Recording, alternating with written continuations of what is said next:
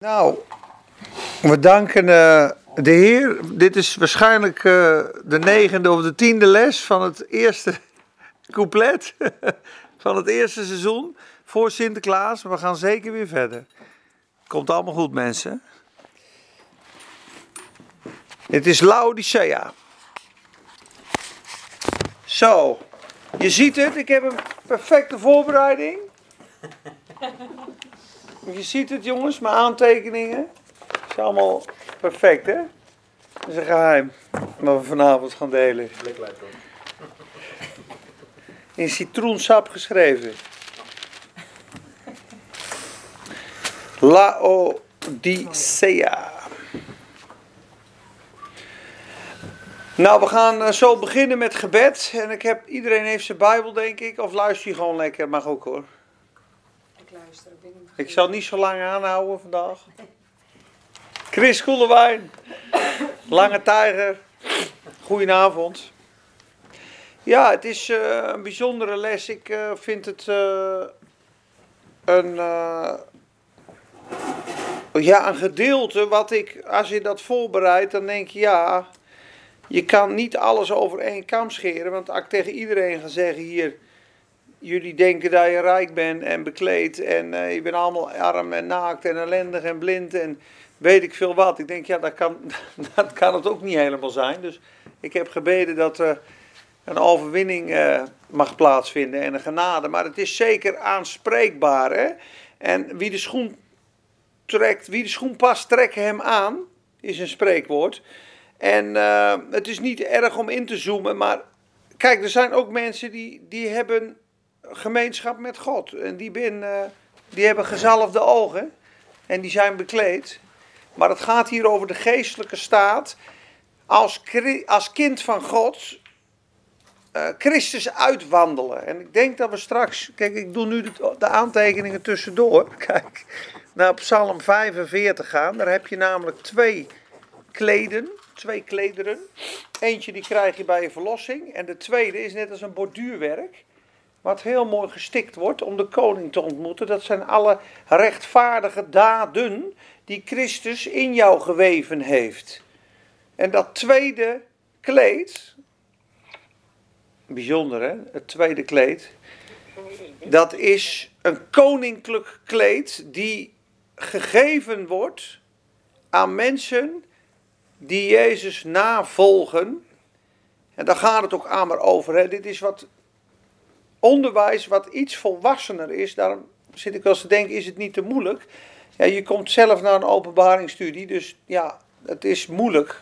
Maar de brieven zijn gericht aan de gemeente en hij wil met de gemeente een kant op en hij wil die gemeente verder brengen. En de ene keer zegt ja, hoererij is het probleem, hoogmoed is het probleem, trots is het probleem, de eerste liefde ben je kwijt, jullie gaan prima. En hier ja, zijn ze blind. Ze denken dat het allemaal goed is. Ik heb niks van nodig. Ik ben rijk. En dat gaan we straks lezen. En hij heeft voor elk van de zeven gemeenten heeft hij best wel ja, vijf zeker een pittig woord, twee een bemoedigend woord. Het, ja, het lijkt net of je elke keer uh, aangesproken wordt, een functioneringsgesprek krijgt van Jezus. Ja, je de zeven op rij gaat hè, bij die studies, dan denk je bij de achtste keer misschien, ja, ik dacht dat Jezus voor me aan het kruis gegaan was, dat het één groot feest was. Maar ik ben nu al een paar keer aangesproken op mijn wandel, op mijn gedrag. Ja, maar dat doet God met een doel. Hij maakt je mooier, meer van Jezus. En hij beantwoordt misschien wel jouw gebed. Ik wil meer vrucht dragen. Ja, dat, dat is goed. Dan gaan we van de slag, maat. Meer vrucht. Is dat weg. En dat, ja, je denkt dat je het ziet, maar je bent daarin nog blind. En snap je, dus daar mogen we in groeien. En we gaan ook verder. En ik hoop dat God ook woorden spreekt vanavond die ons veel meer bemoedigen in de visie. Want uiteindelijk wil God een bruid verkrijgen die heilig, zonder vlek, zonder rimpel. Rimpel spreekt van ouderdom, hè? Dus dat het oude verbond en het wettische eruit is. Dat je rein bent, zonder vlek, zonder rimpel. Een stralende gemeente die, die naar hem uitziet. Dus, dus Jezus is gestorven voor zijn bruid. En die bruid wil die mooi maken. En misschien zijn er wel eh, vroeger, eh, in de tijd van Salomo, moesten ze zes maanden in bad, die meiden. Dat kan een geestelijk beeld zijn van het voorbereiden van de gemeente voor Jezus. Met parfums en olie. Nou ja, duizend vrouwen, na drieënhalf jaar kwam hij de eerste weer tegen. Dan was hij toch aardig druk geweest, Salomo. Hè? Ik zie je over 3,5 jaar, schat. Maar je ruikt wel lekker. Ja, ik heb zes maanden in bad gezeten. Wat dacht je dan? Maar ze was geparfumeerd en geolied. Ze was mooi gemaakt voor de koning. En dat zijn natuurlijk geestelijke principes. Uh, maar we zien waar het vanavond naartoe gaat. Dus ik wil niemand over één kam scheren. Maar toch gaan we dit gedeelte laten spreken tot ons leven. En ik hoop dat je het je zegent. En misschien steekt het je een beetje. En dat zegt hij ook. Hè. En ieder die ik lief heb, wijs ik terecht en bestraf ik. Ik wijs je even terecht. Ik bestraf je. We hebben het vaker aangehaald. In Spreuken 10 eh, staat het volgens mij. Wie de tucht haat, wie de bestraffing en de terechtwijzing haat die haat ook de kennis en de wetenschap. Dus als je kennis van God wil en wetenschap van dingen, moet je je laten onderwijzen door de Heer. En dat is op het moment dat het plaatsvindt niet een zaak van veel vreugde, staat er. Maar zij die daardoor geoefend zijn, zullen een vreedzame vrucht van gerechtigheid genieten.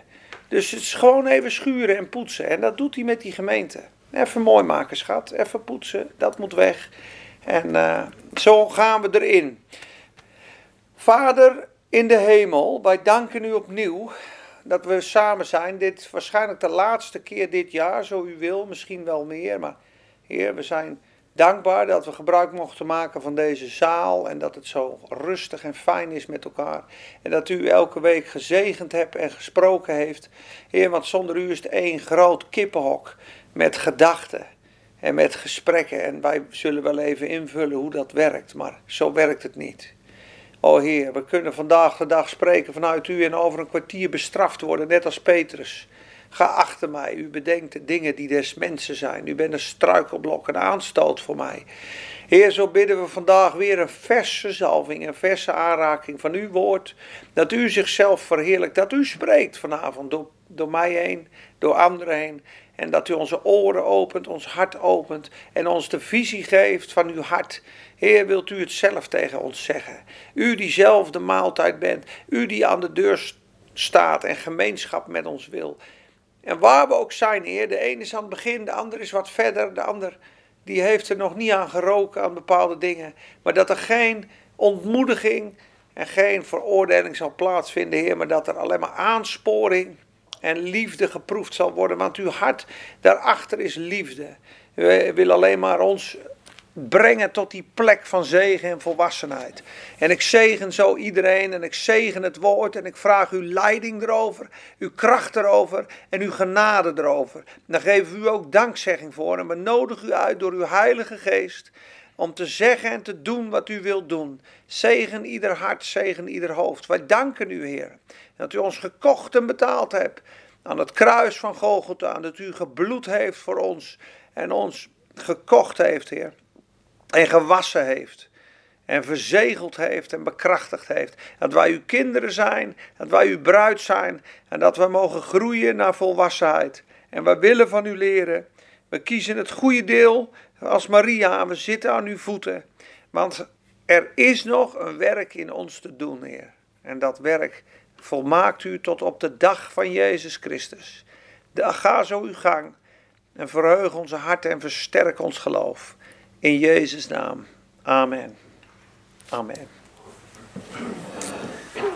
Oké, dan beginnen we te lezen in vers 14. Openbaring 3, vers 14.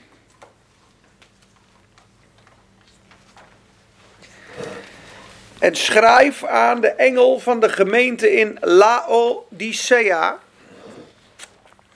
Dit zegt de Amen. Dit zegt de getrouwe en waarachtige getuige. Het begin van Gods schepping. Laodicea, ik ken uw werken en ik weet dat u niet koud en niet heet bent. Was u maar koud of heet. Maar omdat u lauw bent en niet koud en ook niet heet, zal ik u uit mijn mond spuwen. Want u zegt, ik ben rijk en steeds rijker geworden en ik heb aan niets gebrek. Maar u weet niet dat juist u ellendig, beklagenswaardig, arm, blind en naakt bent. Ik raad u aan dat u van mij goud koopt, gelouterd door het vuur, opdat u rijk wordt, en witte klederen, opdat u bekleed bent en de schande van uw naaktheid niet openbaar wordt. En zalf uw ogen met ogenzalf, opdat u zult kunnen zien. En ieder die ik lief heb, wijs ik terecht en bestraf ik. Wees dan ijverig en bekeer u. Zie, ik sta aan de deur en ik klop. Als iemand mijn stem hoort en de deur opent, zal ik bij hem binnenkomen en de maaltijd met hem gebruiken en hij met mij. Wie overwint, zal ik geven met mij te zitten op mijn troon, zoals ook ik overwonnen heb en mij en mijn vader op zijn troon gezet heb. En mij met mijn vader op zijn troon gezet heb. Wie oren heeft, laat hij horen wat de geest tegen de gemeenten zegt. Laatste stukje van dit, uh, van de zeven brieven. De laatste, Laodicea, tijd, tijdsbedeling van Laodicea is waar we nu in zitten. En Laodicea betekent de mening van het volk. De mening van het volk, wat de mensen ervan zeggen. En het is een beeld van de gedegradeerde kerk. Daar waar Philadelphia aan het begin van 1850 hersteld werd als het kerkleven, de broeders, broederliefde, die mooie les die we vorige keer hadden, daar is uiteindelijk religie binnengeslopen en daar is het weer dood en koud en gedegradeerd geworden. En je kan dit op vele manieren interpreteren. Sommigen interpreteren het enkel en alleen als de gedegradeerde kerk van Philadelphia. Ik vind persoonlijk dat het breder is. Ik vind het de gedegradeerde kerk van de tijd. Want de mensen denken aards, natuurlijk, mening, bepalen het zelf. Denken dat ze rijk zijn, hebben voorspoed. Maar zien niet dat ze arm en rijk en blind en ellendig zijn. Dat is de natuurlijke interpretatie misschien, uh, denk ik zo. Uh, de geestelijke interpretatie van de uitleggers van de brieven, die zeggen, ja, nee, eigenlijk is het de gedegradeerde uh, Philadelphia, die van het genieten van Jezus en het rijk in die liefde, eigenlijk gekomen is op een punt van doctrines, van leerstellingen, en dat het maar allemaal een beetje gesust en normaal is. En het leven is er eigenlijk uit. De relatie is eruit. Maakt verder nu niet uit hoe dat precies geïnterpreteerd wordt. Het gaat, het gaat erom dat het gesproken wordt tegen een groep mensen. Zo. Met als tijdsbedeling nu. Dus nu zijn we eigenlijk uh, met vier kerken overgebleven. We hebben de protestantse kerk vandaag nog, nog steeds. We hebben de katholieke kerk nog steeds. We hebben gelukkig Philadelphia op veel plekken. En we hebben de gedegradeerde kerk. Daar waar ze uh, ja, misschien heel veel denken te weten. En heel rijk denken te zijn in Christus. Maar je ziet het, een christen kan in de ogen van Jezus blind, arm, naakt en ellendig zijn. Ja, dat hoor je niet gauw, want we horen graag en vaak, we zijn in Christus volmaakt en gewassen en gereinigd en heilig en smetteloos en perfect. dat horen we. Toen ik dit vroeger voor het eerst lag, denk ik, ja, waar slaat dat nou op? Drugsverslaafde jongen in een caravan, zat, zat, zat vaak teruggevallen. Op de, op, de, op de markt maakten ze wel eens grapjes, weet je wel. Dan belde ik ze later, ja, jaren later op, zei, ken je me nog? En zei ze, oh ja, dat was toch die verslaafde christen, hè, of nee? Weet je? Zo kennen ze me nog van vroeger. De hele dag vol van Jezus en dan weer een terugval natuurlijk. Dus ja, ik las dan openbaring en dat vond ik natuurlijk heel moeilijk. Want ik probeerde juist mezelf smetteloos te zien. Maar dan dacht ik, joh, mijn eigen heiligheid, mijn eigen rechtvaardigheid, die valt mij hier aan. Want die zegt, ik spuw je uit. Hoe bedoel je, ik spuw je uit? Dat is een lekkere afwijzing. Wat moet ik daar nou mee? Nou moet je dus goed het verschil zien tussen objectief geloof, wat Jezus voor jou gedaan heeft in de geest. Dus wat hij gedaan heeft in de geest aan het kruis voor jou, is jou met één offerande voor eeuwig volmaakt. In de, in de geest. Heilig, smetteloos, volmaakt, perfect, gerechtvaardigd, schuldeloos. De onrechtvaardige is voor de, de, de rechtvaardige is voor de onrechtvaardige gestorven. Laten we zeggen dat dat de klederen van de verlossing zijn en de mantel der gerechtigheid. Dat gedeelte is klaar. Laten we dat een bruiloft noemen of een huwelijk. Ja? Nu is hij bezig met de ziel. Met het heiligingsproces. Dus het rechtvaardigingsproces is een vieze zwarte zondaar. Die haat mij, die maak ik zo wit als sneeuw door het bloed van mijn zoon. En nu komt hij op het subjectieve gedeelte. Dus het objectieve gedeelte is: God heeft objectief ons perfect volmaakt. We zitten in de hemelse gewesten met zo'n smile in Christus. Halleluja. Het is volbracht. Maar nu, even hier en nu, in het hier en nu. Hoe is het geestelijk met je lieverd? Waar ben je? Ben je al geworden wie je bent in mij? Daar komt heiligmaking. Dat is opvoeding in het geloof. in Korinthe hebben ze ruzie. Daar hij nog een beetje uh, last van, uh, nou ja, misschien afgoden. Dus hij gaat nu opvoeden. En dan kan je een huwelijk ook hebben. Je kan getrouwd zijn en onze staat is man en vrouw. En je kunt wel eens woorden hebben of zeggen van joh, daar kwetst je mij mee. Of ja, je bent altijd aan het werk. Lieverd, we zijn getrouwd. Maar je bent zes dagen per week ben je weg. Ik zie je nooit. Dat doet me pijn, dat doet me verdriet. Nou, zo in die geest probeert de Heer Jezus te praten. Dus het is niet aanvallend bedoeld, het is een geestelijke staat van die mens, subjectief hoe het nu is. Je denkt dat je rijk bent, maar maat, je bent naakt. Je ziet het niet. Je ziet niet wie ik ben en wat ik gedaan heb. Je, je, je leeft heel aards, je denkt heel natuurlijk.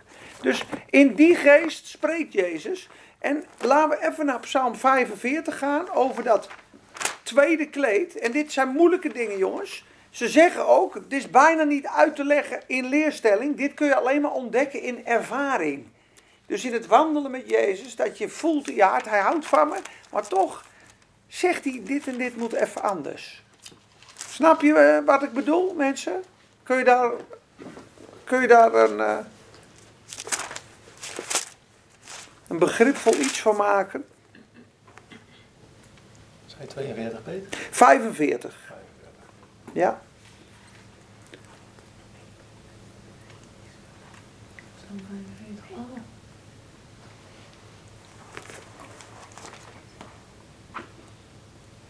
Ja.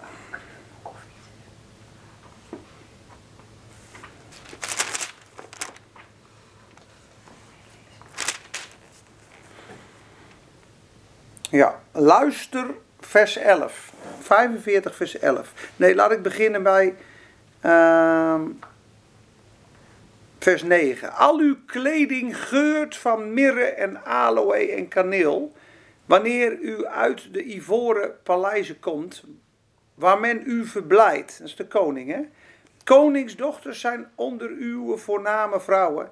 De koningin staat aan uw rechterhand in het fijne goud van Ophir. Luister, dochter, en neig en zie en neig uw oor. Vergeet uw volk en het huis van uw vader. Dan zal de koning verlangen naar uw schoonheid, omdat hij uw Heere is. Buig u, hem, buig u voor hem neer. De dochter van Tyrus zal komen met een geschenk. De rijken onder het volk zullen trachten uw aangezicht gunstig te stemmen. De koningsdochter is innerlijk innerlijk één en al heerlijkheid. Haar kleding bestaat uit borduurwerk van gouddraad. In kleurrijke geborduurde kleding wordt zij naar de koning geleid. Jonge meisjes, haar vriendinnen in haar gevolg, worden bij u gebracht. Ze worden geleid in grote blijdschap en vreugde. Ze gaan het paleis van de koning binnen uw zonen zullen de plaats van uw vader innemen. U zult hen tot vorsten aanstellen over heel de aarde. Ik zal uw naam in herinnering roepen bij alle generaties. Daarom zullen de volken u loven voor eeuwig en altijd. Hier wordt gesproken over een innerlijk kleed, vol van heerlijkheid, een borduurwerk. En dan ga het even bevestigen, omdat alleen één tekst zullen jullie niet wakker maken. In hoofdstuk 19 staat het weer. En dat lees ik even voor, hoofdstuk 19, vers 7, meen ik. En vers 8. En dat is de bruiloft van het lam, staat daar.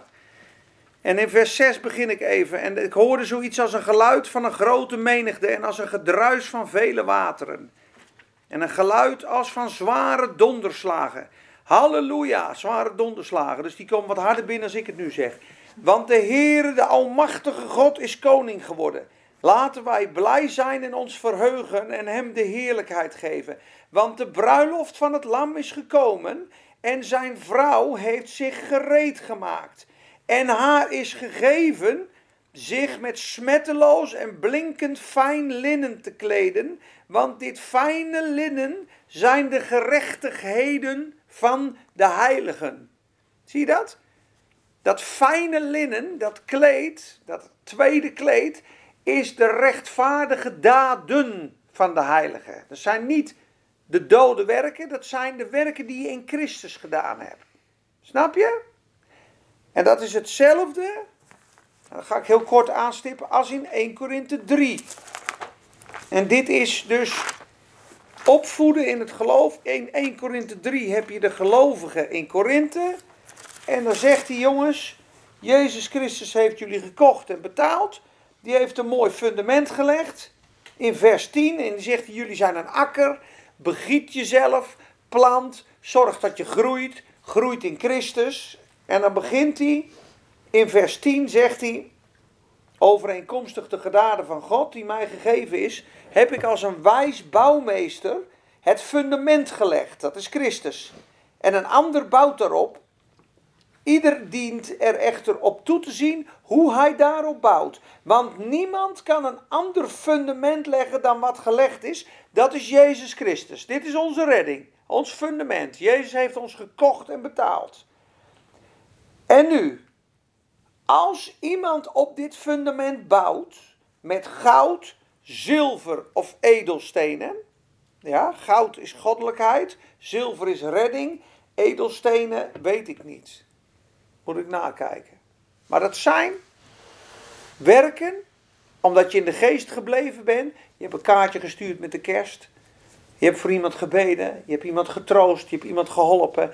Je was als Jezus handen en voeten. Dat zal God straks door het vuur heen louteren. Daarachter staat, iemand kan ook bouwen met hout, hooi of stro. Dat zijn dode werken, eigen kracht. Ieders werk zal openbaar worden. De dag zal het namelijk duidelijk maken, omdat die in vuur verschijnt. En hoe ieders werk is, hoe danig ieders werk is, zal het vuur beproeven. Als iemands werk dat hij op het fundament gebouwd heeft, op Jezus, stand houdt in het vuur, zal hij loon ontvangen.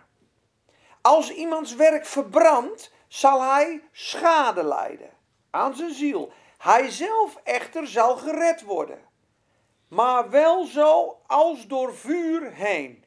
Zie je dit principe, jongens? Hoor je dit wel eens? Wie kent dit stuk? Jullie kennen het. Wout? Jij? Jij? Jij? Jij? Jij? Jij wel. Jij niet. Jij niet. Ja, kijk, dit is gewoon 1 Korinthe 3. Kijk, als je dit dus niet onderwijst, dan blijven, dan kan het zijn dat kerken, kinderen van God, klein blijven. We zijn gekocht en betaald, maar we zijn als pasgeboren baby's. We klein. We hebben het melk nodig van het woord. Nou, op een gegeven moment is hij peuter. Die krijgt tandjes. Dan krijgt hij vlees. Op een gegeven moment gaat hij naar school. Dat is net als ons natuurlijke leven. Na twintig jaar is hij afgestudeerd. En dan kan hij wel eens het leger ingaan. Of hij wordt aanbidder, of hij wordt dokter, of hij wordt monteur. Nou, zo is het in het geestelijke net zo.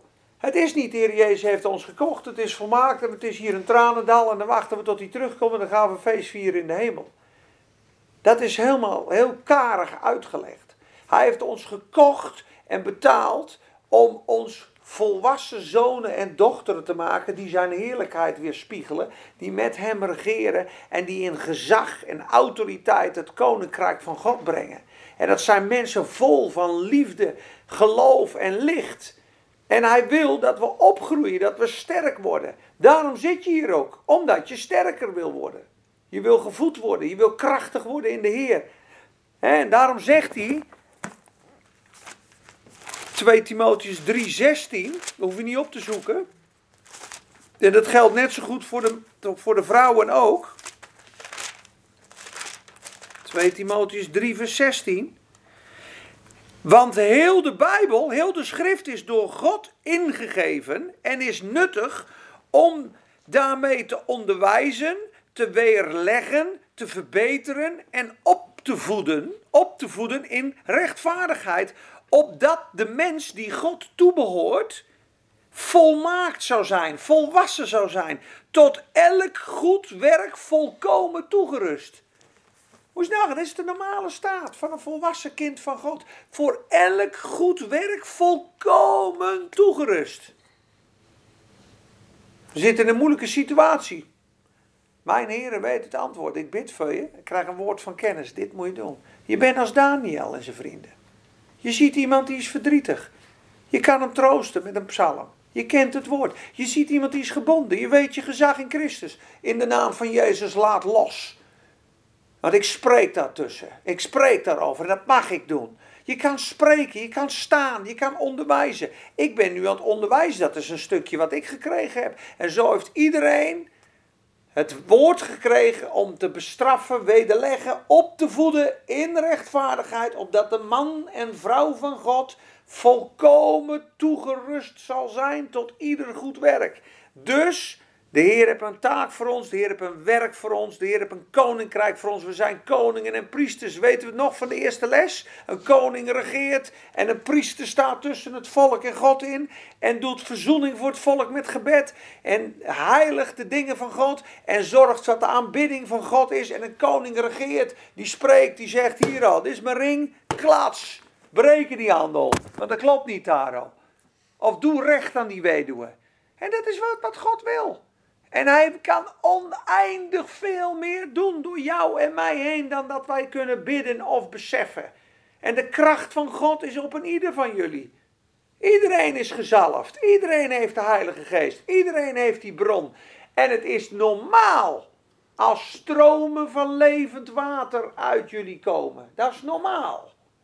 Elke dag zou een dag kunnen zijn van overwinning, wonderen die jou volgen. De hemel, ik leef onder een open hemel. Ik heb het woord van God, ik heb de zegen van God, ik heb de kracht van God, ik heb de geest van God. Oh, ik heb het kruis van God ook vandaag. Ja, dat was moeilijk. Maar toen ben ik gegroeid in heerlijkheid en ik ben in dankzegging geweest. En ik kan in Christus de beste moeder, de beste vader, de beste zakenman zijn of zakenvrouw. Ja, en ik moet nog veel leren, maar ik ben onderweg. Dat is normaal. En dus gaat het erom dat er een zijde jurk geweven wordt, een borduurwerk. Dat zei Corrie ten Boom ook. Als je van de onderkant kijkt, denk je wel een zootje. Maar als je straks vanuit de hemel kijkt, denk je zo, dat is een mooi borduurwerk. Dat heeft God in jou gedaan. En Andrew Murray noemde dat, zo weeft hij Jezus in je. En iedereen moet straks naar ons kijken, dan moeten ze eigenlijk Jezus zien. En Jezus is al in ons. Ten volle is die in je. Alleen, vaak zien we nog Walter of Peter. Maar het mooiste zal zijn, als we zo aan de kant gestapt zijn, dat mensen zeggen, joh, ik zie zo Jezus in die man en die vrouw. Die heeft het overgegeven. Die heeft het losgelaten. De Heer Jezus heeft full range in, in die persoon. Daarom zei ze in Amerika op de Bijbelschool: He wants to live big on the inside of you. He wants to live big on the inside of you. Give him room, give him space. En dan worden die woorden werkelijkheid die in mij gelooft, de dingen die ik doe, zal hij ook doen. En grotere werken nog dan deze, want ik ga naar mijn Vader. Door de Heilige Geest, door Christus in jou, kan jij oneindig veel meer doen dan jij bidt of beseft.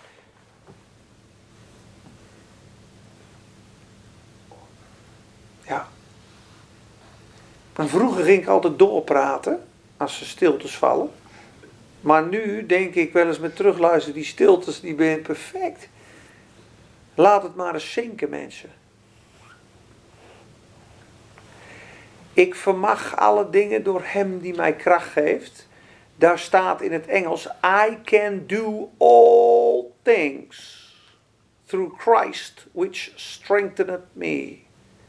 Ik vermag alle dingen. Ik kan alle dingen door Christus die mij kracht geeft. En dan begint het geloof. Heren, ja, wat ben nou vijf broodjes en twee visjes voor zo'n menigte? Kijk, daar gaan ze in het natuurlijke. Maar ze zien niet de heren. Ben u dan vergeten die zeven broden en die twaalf mannen? Heb u nog uw harde hart?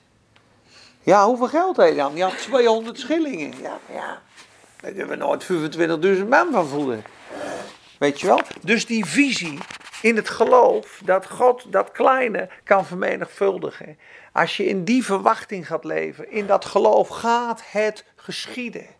We zijn kleingelovig, we denken klein van onszelf. Maar we zijn koningszonen en koningsdochters. Dus de rechtvaardige daden, dat wat je uitwandelt, is een mooie glinsterende jurk. En sta je straks ook nog met een loflied in je hart. Het is niet de bedoeling, het is, je bent zijn kind, hè, maar er staat, hij zal gered worden, maar schade lijden aan zijn ziel. Hij wordt gered als door vuur heen. Dat is niet, vind ik niet de mooiste redding, mensen. Dat is de Heer Jezus zegt, ja, je geest is gered, ik heb je gekocht en betaald, maar je, hebt er best een zootje van gemaakt. Hout, hooi en stroppelen. Het is allemaal eigen werk. Je bent niet gegroeid, je bleef eigenwijs. Ik heb een keer of 400 berispt. Kom maar, ik zou je troosten, lieverd, maar het is niet wat ik bedoelde voor je leven op aarde. Want ik wou dat je goud, edelstenen, zilver en een mooi gewaad had en een loflied. En ik had zoveel vrucht voor je. En dat is tot eer van mij. En dat is ook tot opbouw van de gemeente. Want daarom heeft hij dat gegeven. Jongens, als het allemaal klaar was, als we niet meer hoefden te groeien in het geloof. Ja, dat, dat zei ook iemand op bijbelschool. Ja, dan kun je ze beter neerschieten. Nou, doodbad. Je bent gered, gedood. Boem, hoppa. Die gaat rechtstreeks naar de hemel. Ja, dat is toch mooi. Dan halen we ze gelijk binnen, die oogst. Wat, wat moet je nog doen hier op aarde dan? Ja, bewijzen van. Maar, ja, just shoot them. After they get baptized, zei hij. Je hebt ook best wel veel struikelblokken, toch? Om je heen. Van mensen om je heen. Je man, je kinderen, Ja. familie. En Maar- elke keer wil je wel, maar je wordt elke keer weer. Ja, en dat is om dat natuurlijke leven in de dood te brengen. Ja. Ja, dat is de graankorrel. Als je bent als de graankorrel sterf je, dan komt Christus in je openbaar. Ja. En hoeveel meer je van Christus hebt, hoe meer vrucht je draagt en hoe meer eer het aan God brengt. En hoe je straks ook in die eeuwigheid Hem verheerlijkt zal hebben, dat is daar te zien. En het is ook, kijk, het is niet een strijd van, joh, ik ben meer. Eh, Maar het is gewoon het zien van God kan zijn koninkrijk niet door mij heen bouwen als ik het op mijn natuurlijke manier blijf doen. Daar kan hij niet mee werken. Als je ziet hoeveel impact Jezus heeft in 3,5 jaar. En hoeveel impact Paulus heeft in, in, in die bediening. Dan denk je, jongens, dit is toch onmogelijk. Dat kan toch niet als je thuis gaat zitten en je eigen, eigen zin gaat doen. Ik heb meer gearbeid dan zij allen. Doch niet ik, maar de genade van God in mij. 25 vierkante kilometer zonder internet, zonder vliegtuigen. Op een boot met slagen. Hij ging maar door, hij ging maar door, hij ging maar door. Die liefde van Christus drong hem. En dat kennen van Jezus en dat redden van de andere mensen en dat, dat wandelen in die volle zegen en dat kwaad overwinnen en dat, die, die Satan overwinnen, dat is echt alleen maar mogelijk als we zelf buigen en Jezus regeert in ons. En dan komen we tot onze volle bestemming, tot onze volle kracht. En dan wandelen we in koningschap, in kracht, in gezag. En dat is wat God wil. En dan zijn we vol van zijn geest, vol van zijn heerlijkheid. Dan zijn we wie we zijn in hem. Dus hij heeft ons perfect volmaakt gemaakt, stralend in Christus. En dan word je wie je bent en dan zul je het leven vinden. En dat, is, dat hebben we allemaal nodig. En uiteindelijk, dat, die natuurlijke hoes moet er af. En dat doet hij door moeilijkheden ook. Je leest soms ook toch op zo'n kaartje: Ik heb God gebeden om wijsheid. Ik kreeg allemaal problemen in mijn leven. Ik krijg allemaal problemen. Ja, dat klopt, ja, heel veel problemen. En dan krijg je mijn wijsheid om ze op te lossen. Ja, jij, jij wil wijsheid.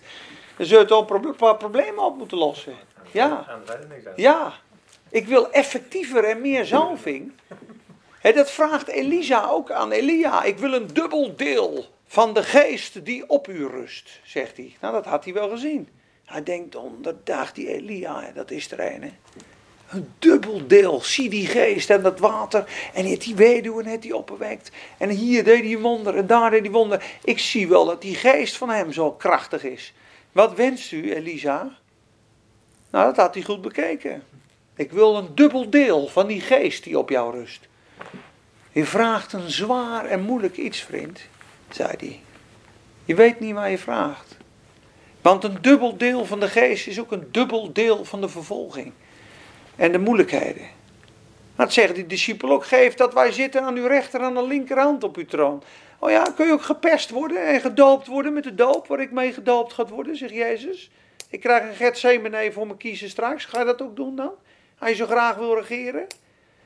Dus daar zit een prijs in het regeren. Er zit een prijs in het uitwandelen. Er zit een prijs in de zalving. Er zit een prijs in wonderen. Er zit een prijs. En dat zegt hij straks ook koopt.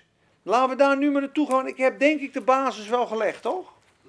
Van wat we gaan doen. En dit moet eventjes, omdat je anders word je misschien van je voetstuk afgetrapt of word je ontmoedigd. Maar ik begin nu in vers 15. Ik weet u werken dat u niet koud en niet heet bent. Was u maar koud of was u maar heet. Maar omdat u lauw bent en niet koud, zal ik u uit mijn mond spuwen. Dit voelde als afwijzing. Want u zegt, u zegt, ik ben rijk. En steeds rijker geworden. En heb aan niets gebrek. Maar u weet niet dat juist u ellendig bent, beklagenswaardig, arm, blind en naakt. Moet je nagaan, dit is de staat van de kerk in Gods ogen in de laatste dagen. De gedegradeerde kerk die denkt dat hij het allemaal perfect voor elkaar heeft. Niks aan het handje. Rijk. Helemaal rijk. Halleluja. Niks gebrek. Maar u weet het niet. Dus je bent blind. Ik raad u aan van mij te kopen goud, gelouterd door het vuur, opdat u rijk wordt en witte klederen, opdat u bekleed wordt en de schande van uw naaktheid niet openbaar wordt. En zalf uw ogen met ogenzalf, opdat u zult kunnen zien. Dus hoe kopen we die dingen? Wie heeft daar een idee van? De Heer Jezus zegt, joh, ik spuw je uit, want je bent lauw. Je bent niet koud en je bent niet warm. Je bent niet on fire voor mij. Ja, en je bent ook, je bent ook niet koud en je zegt van, joh, ik wil er eigenlijk niks mee te maken hebben. Wees dan resoluut. Je bent niet koud en je bent niet warm. Je bent lauw, je bent een beetje halfslachtig. En dat zal misschien niet voor iedereen gelden, maar laten we eventjes algeheel tegen de kerk spreken. Je bent half-half. Vorige keer hadden we in Sardis hadden we half werk. Dit is half-half. Je bent lauw. Ik spuw je uit. En het probleem is, je denkt dat je rijk bent en je hebt aan niets gebrek, maar je weet niet dat je ellendig, arm, blind en naakt bent. Ik raad u aan dat u voor mij koopt goud koopt, klederen koopt en zalf koopt. Hoe denk je dat je het kan kopen? Wie hebt daar een idee van? Ik schrijf ze op. Overgave. De deur openen voor God, zoals in vers 20. Ja, dat is een beetje hetzelfde. Je hart openen. Ja, door de geest. Is hetzelfde? Hart openen. Ja. Kijk, je ziet ook in uh, Sardis, zegt hij, u bent arm, maar gij zijt rijk, zegt hij daar. Hè? Dus die zijn geestelijk heel erg rijk. Ze zijn hier geestelijk arm. Ze denken dat ze rijk zijn, ze zijn geestelijk arm. Dan heb je ook nog de rijke dwaas. Weet je die nog in Lucas? Ik zal grotere schuren bouwen. Want dit en dat. En dan zegt hij, zo zal het iedereen vergaan die niet rijk is naar God toe, maar wel rijk is in spullen. Dus kijk, het kopen kan op verschillende manieren. Het staat in Jesaja 55, hoeven we niet op te zoeken. Er staat: Kom en koopt zonder geld en zonder prijs wijn en melk. Maar dan zegt hij: Luister naar mij, luister aandachtig en hoor. Dus die prijs daar is je tijd. Snap je? Is je tijd met God. Dat is, dat is één prijs. Dus de één prijs is al tijd. Tijd.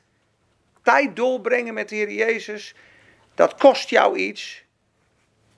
En daar gaat hij je dingen laten zien. De tweede, en dat is hetzelfde als je hart openen en overgave. Dat is exact hetzelfde. Dat is de prijs van de zalving, de prijs van de roeping. Wat geef je op voor de Heer Jezus? Is die je nummer één? Is die belangrijker dan je werk, dan je vrouw, dan je carrière, dan je ambitie, dan je geld, dan je zorgen?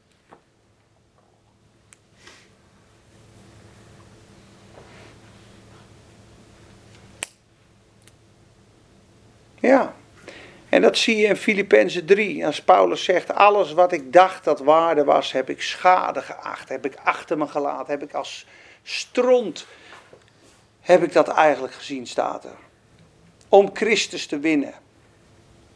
Dus Jezus winnen is een prijs van navolging, een prijs van tijd. En een prijs dat je je hart opent. Ik vind hem heel mooi, want dat zegt hij. Dat zegt hij daarna inderdaad heel mooi. Ik raad u aan dat u voor mij goud koopt. Goud is de goddelijke natuur.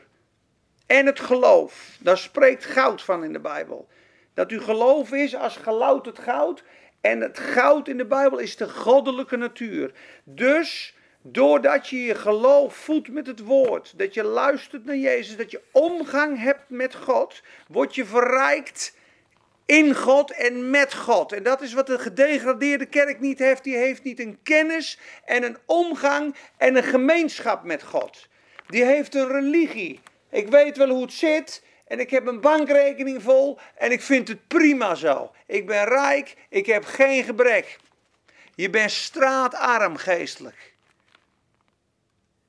Ik raad je aan dat je goud van me koopt. Dat je rijk mag worden. Dus je bent arm. Wat is dat goud? Een zuiver, krachtig geloof en een omgang met God. Een nauwe omgang met God en het uitwandelen van is het gouden draad, is het goddelijk aspect in je wat groeit. Dan ben je geestelijk rijk. Dat zegt hij van de mensen in Smyrna die lijden voor Jezus. Want wat zegt Madame Gouillon zo mooi? God geeft ons het kruis, het lijden. En dat lijden geeft ons God. Hoe dieper je in de vervolging gaat, hoe dieper in de verdrukking, hoe meer God openbaar in je komt en groeit. Hoe zwaarder het wordt, de grond van geloof de goede aarde van geloof is verdrukking en vervolging. Jij vraagt je af waarom je verdrukking krijgt. Het is om je geloof te doen groeien. En een krachtige geloof is meer impact, is meer mensen bij Jezus, is meer vreugde, is meer van Christus, is meer zegen. Daarom zei moeder Teresa op een gegeven moment: die, die verdrukkingen en dat lijden, ja, dat zijn vermomde zegeningen, joh. Nu snap ik het pas. Het zijn vermomde zegeningen. Alleen ik zie ze niet als zegen. Ik zag ze als tegenslag. Ik liep te morren. Maar er zijn levenslessen, joh. Ik ga vanuit God, dus God gaat iets in me doen. Dit, dit kost mij een stuk van mezelf. Maar de Heer zegt, ja, ga jij aan de kant. Poef, ben je rijker in mij. Dat wil je toch? Ja, dat wil ik. Ja, dan moet je doden.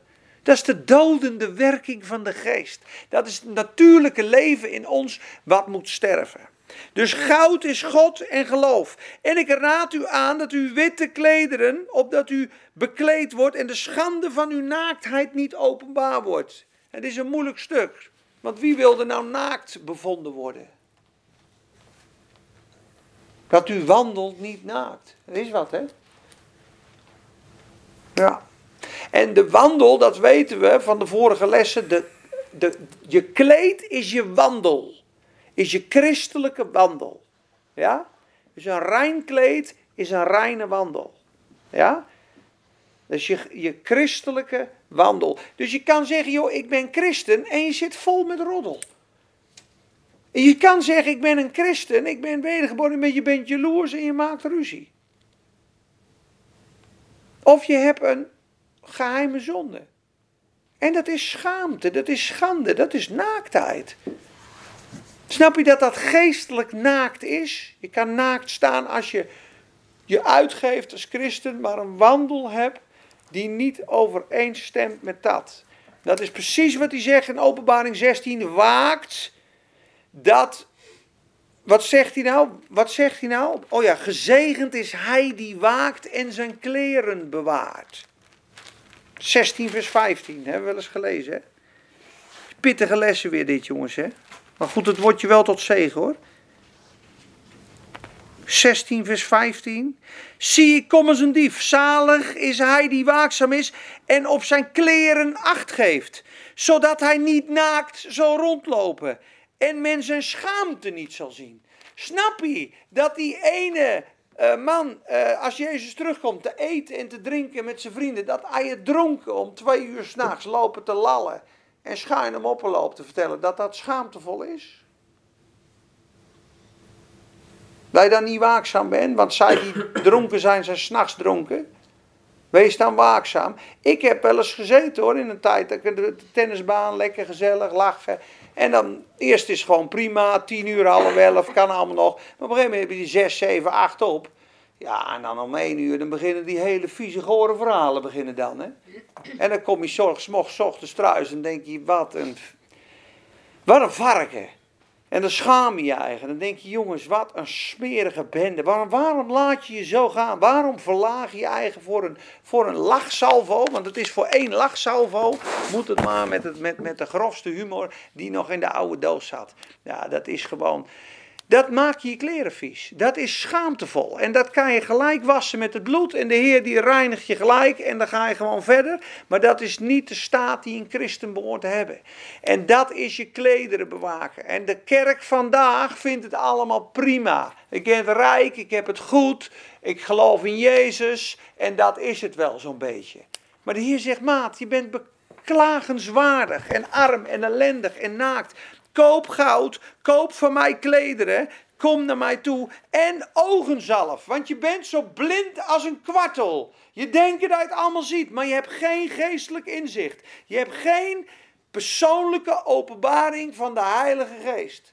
Je kan niet drinken van God en zijn stem zelf verstaan, waardoor hij jouw ogen opent. Je moet het van een dominee horen, je moet het uit een boekje. Het is net als je een puzzel aan het maken bent en je zit achterin te kijken. Oh ja, dat was de puzzel. Oh ja, dat is de puzzel. Goed zo.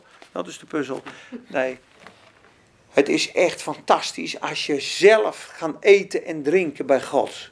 En dat is normaal. Dat je zelf het woord leest.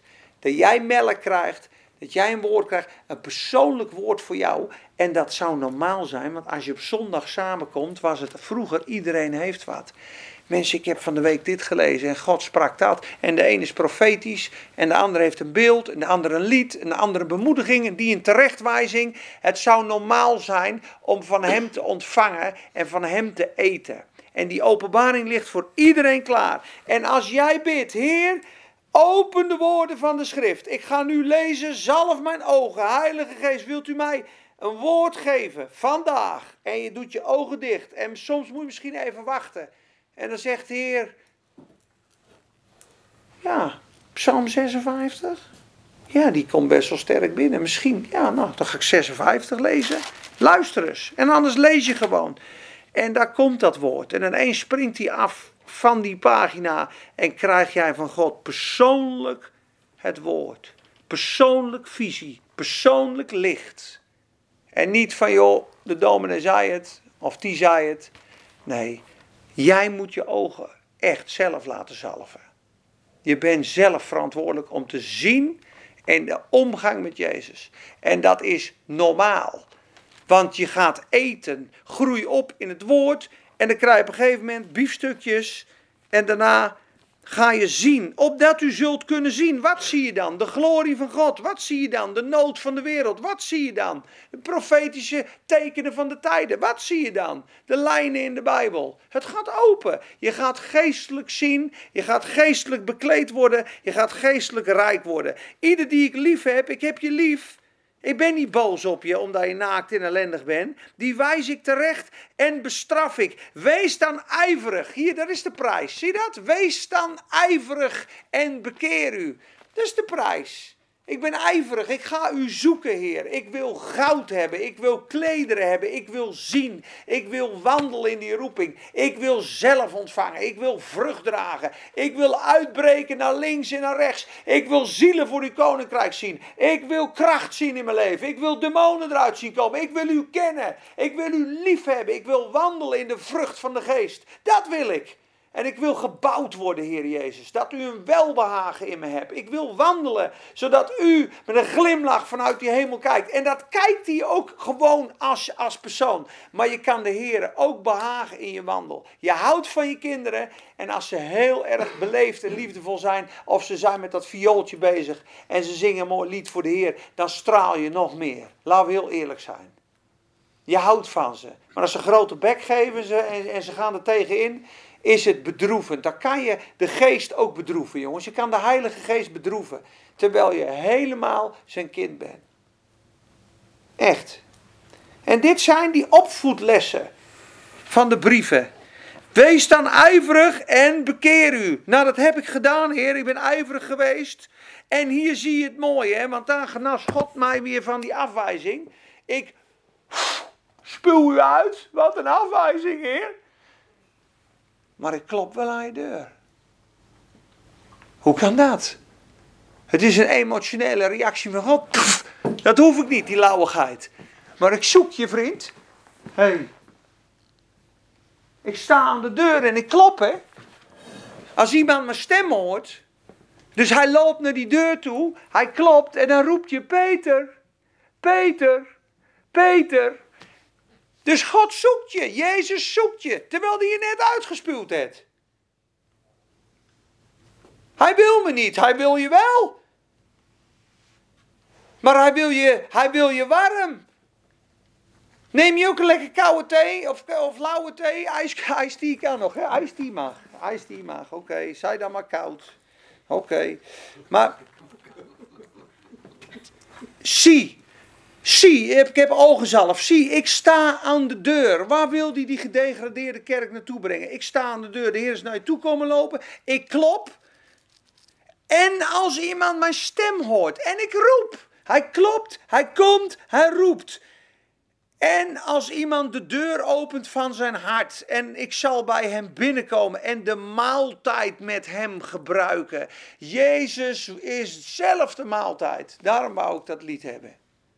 Dan eet je Jezus. Dan drink je Jezus. Dan voed je Jezus. Dit woord is Jezus. Dat is je geestelijke voedsel. Hoe meer van het woord in je komt, hoe meer je groeit in Christus. Hoe meer van het woord je kent en ziet, is de openbaring van Jezus. En hoe meer je onder het gezag van het woord bent, hoe meer je onder het woord Jezus bent.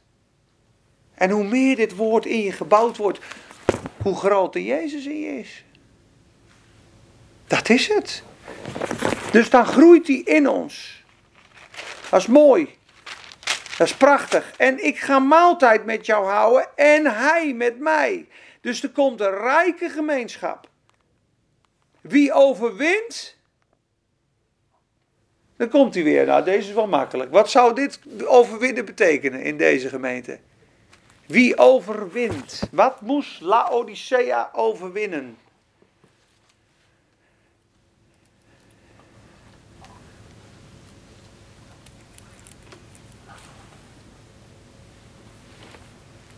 Wat moet Laodicea overwinnen?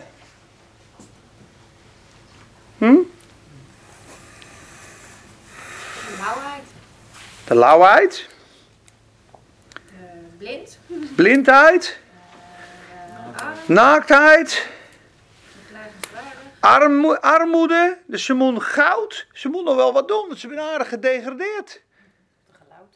Je moet gelouterd, verrijkt, bekleed, Zalving. Stil worden voor God. En de deur openzetten. Dat je een rijke ontmoeting met Jezus hebt. Dat je rijk wordt en van Hem eet. En dat moet de degradeerde kerk overwinnen. Een diepe gemeenschap en omgang met God. En dat hebben ze niet. Maar ze denken niet dat ze het niet nodig hebben, want ze zijn toch prima? Je bent toch rijk? Misschien denken ze wel zo, ik ben toch gewassen in het bloed? Ik ben toch gezegend? Kan toch? Ik ben toch bekleed? Misschien is het wel die visie, heel objectief. Hetzelfde als, als ik mevrouw drie stompen op de oog geef. Ik ben toch getrouwd? Ik ben toch iemand? Wat, wat zit je om te zeuren? Ja, maar je bent behandeld als stront. Ja, we zijn toch getrouwd, lieverd? Waar heet nou over? Ik ben je man. Loop er niet zo te zeuren. Misschien is het die houding wel. Ja, je reed net 140 door een parcours en je hebt een hond doodgereden. Ja, gewassen in het bloed van Christus, toch? Maar ik kan niks gebeuren, toch? Je bent toch volmaakt? Alles is volbracht. Waar hebben we het nog over? Dus de moderne mens die wil niet meer op zijn gedrag aangesproken worden. Zei Dirk Prins vroeger al. De moderne mens wil onaantastbaar zijn. Geen veroordeling. Ook als hij zwaar schuldig is. Je mag hem niet meer aanspreken op zijn gedrag. Hij is wederspannig. Ga je bek, joh. Hij is zijn eigen koning. Ik heb Jezus zelf niet nodig en die maaltijd. Waarom? Ik ben toch rijk? Ik heb het toch gewoon? Maar hij ziet het niet. En hij beroemt zich misschien wel op zijn positie. Maar hij kijkt niet naar zijn ervaring. Waar ben je nou werkelijk? Hoe nederig ben je nou? Want je kapt hier je collega af. Je blaft als een hond tegen die vrouw. Die vrouw die zit misschien wel huilend thuis. En jij geeft je uit als kind van God. Terwijl je nog geen tegenwoord kan hebben. Is dat wandelen zoals Jezus? Geeft dat God eer? Nee, nou belt hem maar op dan. Want dat is mooi hè. Na tien minuten bellen. Lieve, lieve mevrouw, ik blafte net als een hond tegen u. Maar dat is echt niet goed. Wilt u me vergeven? En dan zul je zien dat je daarna nog rijker bent met die persoon. Want dat vinden mensen mooi als je sorry zegt. Ik ben wel eens heel kort af. Onderlaatst nog aan de telefoon ook zo gozer. Die bel ik op, weet je wel. Ik zeg, hé, hey, met de Dutch fans. Oei! Ik zeg, oh, eh, heb je ook een zaak of niet? Ja. Ik zeg, maar wat is jouw bedrijfsnaam dan? Ik zeg, zou je niet gewoon je bedrijfsnaam zeggen als je je opneemt? Je bent toch een bedrijf? Oh, ik ben druk. En ik rij in de auto. Ik zeg, dus als je rijdt in de auto, kan je niet je bedrijfsnaam noemen, begrijp ik. En weer er tegenin. Ik zei, je moet gewoon luisteren, mooie. Dus ik ging hem beleren, weet je wel. Ik zei dus, eh, luister, je bent koerier. Ik kan nu QLS zijn met een, vier nieuwe routes voor je. En jij neemt op met... Dan neem je toch op met couriersbedrijf Jan de Berkel. Goedemorgen, of niet? Of begrijp ik het nou verkeerd? Ze komen er nu meer professioneel over. Ik zie, komt zware asociaal over zelfs zo. En je moet gewoon sorry zeggen, mooie. Want het is gewoon bliksem. Je bent toch een bedrijf, of niet? Oh ja, asociaal, maar Helemaal, helemaal gek was hij natuurlijk. Ik zeg, god, zo'n donders dom keeltje, Ik kan niet eens normaal de telefoon opnemen. Ja, maar dat was natuurlijk fout. Sorry, vriendelijke bent. Je gaat iemand dan beleren. Ik was uh, half ziek, slecht geslapen. En ik zat, ik, had het, ik word er zo moe van als mensen zo de telefoon opnemen. Normaal zucht ik. Maar ik vol met energie ben, dan klap ik er zo doorheen. Hey, hoe is het, maat? Lekker. Maar nu was ik half zagrijnig. Ik denk, god, daar hebben we er weer een. Oei. Wat is jouw bedrijfnaam? Oei. Maar goed. Het wist niet goed, want je maakt alleen maar problemen. En het is niet uh, hoe de Heer het wil. En kijk, als de graankorrel zijn in de gemeenschap en in de liefde blijven, blijf in Hem, dan draag je veel vrucht, daar gaat het om. Ik ben in Hem als positie, maar ben je ook in Hem je staat is, ik ben getrouwd, maar ben je ook een man voor haar? Ben je ook romantisch en liefdevol? Je staat is kind van God en puur, maar wandel je ook heilig en puur? Wandel je dan ook als kind van God? Zullen we dat dan ook doen? Wandel waardig de roeping waarmee je geroepen bent. Dat is een getuige zijn voor Jezus, een representatie van Jezus, ja, een beelddrager van Jezus, een ambassadeur van het koninkrijk. En dat zijn geen snauwende mensen met, die het achter een ellebogen hebben met een ambitie. Dan gaat het over bij Laodicea. En je bent zo blind als een kwartel, want je denkt dat er niet eens meer progressie haalbaar is in jou. Moet ik zelf weten. De mening van het volk. Paul ik zelf wel. Ja, maar hij zegt ook dit en dat. En die zegt ook natuurlijk denken. Natuurlijk denken is geestelijk blind. Dat is tegenovergestelde van geestelijke visie, is natuurlijk denken. Kan nooit. Ik kan nooit? Hoe bedoel je kan nooit? Caleb en Jozef wel zeggen dat het wel kan met die reuzen. Maar jullie niet. Dat is Laodicea. En wie overwint de blindheid, de naaktheid, de schande, de armoede en het godsdienstige natuurlijke leven. Geen gemeenschap met God. Die hebt nog wat te overwinnen, de gedegradeerde kerk. Hè? De uitstorting van de geest moet komen hoor, jongens. Dan zijn we rijk in Christus. Bedekt met woorden van gerechtigheid. Dan zijn we vol in de zalving van de Heilige Geest. Dan hebben we rijke gemeenschap met God. En wat zullen we dan krijgen? Het koningschap, zie je dat? Zie je dat dat een overwinnende prijs is? Goud, edelstenen. Dat je straks met hem als koning kan regeren. Want dan zal jij wie overwint, zal ik geven met mij te zitten in mijn troon op het duizendjarig rijk. Dat is lekker hoor. Duizend jaar hoor. Hey. Met Jezus op zijn troon over die aarde. Daar zitten we samen. Is dat mooi of niet? Dat is Ierland daarop heet. Dat is de zee. er zitten 3,4 miljard visjes in en dan gaat er nu één dood. nee, maar ik noem maar wat. Het is, het, is, het is speculatief. Maar moet je nagaan dat je met Jezus op de troon zit straks. Dat je waardig bent om recht te spreken. Omdat je van hem geleerd hebt. En dat je zo volwassen geworden bent. Een man en vrouw van God. Volkomen toeberust tot ieder goed werk. Hé, hey, je was trouw in het kleine. Ik zet jou over tien steden. Wat een roeping, wat een prijs. Zie je nou dat Esau huilde onder tranen toen hij zijn eerstgeboorterecht verspeeld had met een bordje linzensoep? Dat hij later kwam om die zegen te berven, dat hij denkt blikskoud. En het eerstgeboorterecht, mensen, is de eerste opstanding. En de eerste opstanding is duizend jaar met Jezus regeren op de aarde. Als een prijs, als een beloning, als een kroon omdat je je aardse, natuurlijke leven, je zielenleven in de dood geworpen hebt voor het koninkrijk en voor Jezus. Wat je voor mij gedaan hebt, zal ik je honderdvoudig teruggeven. Wat je voor mij gedaan hebt, zal ik je in het openbaar vergelden. En dit is loon en kroon. En het heeft niets te maken met meer of minder, maar het heeft wel te maken met verantwoording, opgroeien tot volwassenheid komen. En als iedere christen er zo in staat, dan gaat iedere christen zijn Bijbel lezen. Gaan we allemaal goud verzamelen, allemaal kleren, allemaal gemeenschap. En dan wordt het geestig, zegt Herman Boon altijd, als je in die geest gaat wandelen. Wordt het geestig. En anders wordt het zielig, jongens, in de ziel.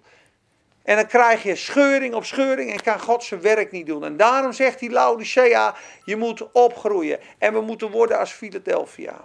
En dat gunnen we ons allemaal en daar hebben we allemaal voor nodig. Maar als dit gepreekt wordt, je ziet hoe weinig het gepreekt wordt in heel Nederland, van elke kansel, een jaar lang. En bij Jinek en Humberto verteld wordt. En van de straten gepreekt wordt. Al twee jaar propaganda aan je kop. Moet je, je nagaan dat een jaar dit doet in een land. En bij de supermarkt. Heeft u leven al aan de Heer Jezus gegeven? Weet u dat het bloed reinigt van alle zonden? Hey Eva, ja, ik heb vanmorgen nog een stukje gelezen in Psalm 56. De Heer is zo goed, hè? Halleluja, prijs de Heer. We beginnen elke dag met een loflied op ons werk, jongens. In die stadions. We gaan eerst even bidden. We gaan eerst de Heer Jezus prijzen. Man, in de politieke zaak. Zullen we eerst even beginnen met Koning Jezus? Een heel land zou omgedoopt worden, jongens, in de glorie van God. Maar er is nog geen één keer in de Tweede Kamer God aangeroepen. Er is nog geen één keer voorgesteld, zullen we God betrekken. Er is nog geen één keer vanuit het Koningshuis gezegd, zullen we onze knieën buigen en ons vernederen voor God. Misschien met bidden en vasten. Zullen alle dominees zeggen, wat een probleem. Wikken en wegen.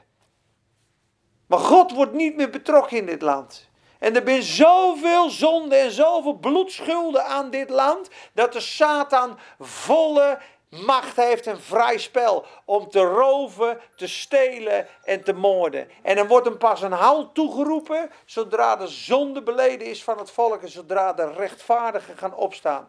En de rechtvaardigen zullen staan, we zullen vervolgd worden. Want zo verdorven is Nederland en Europa en de wereld, jongens.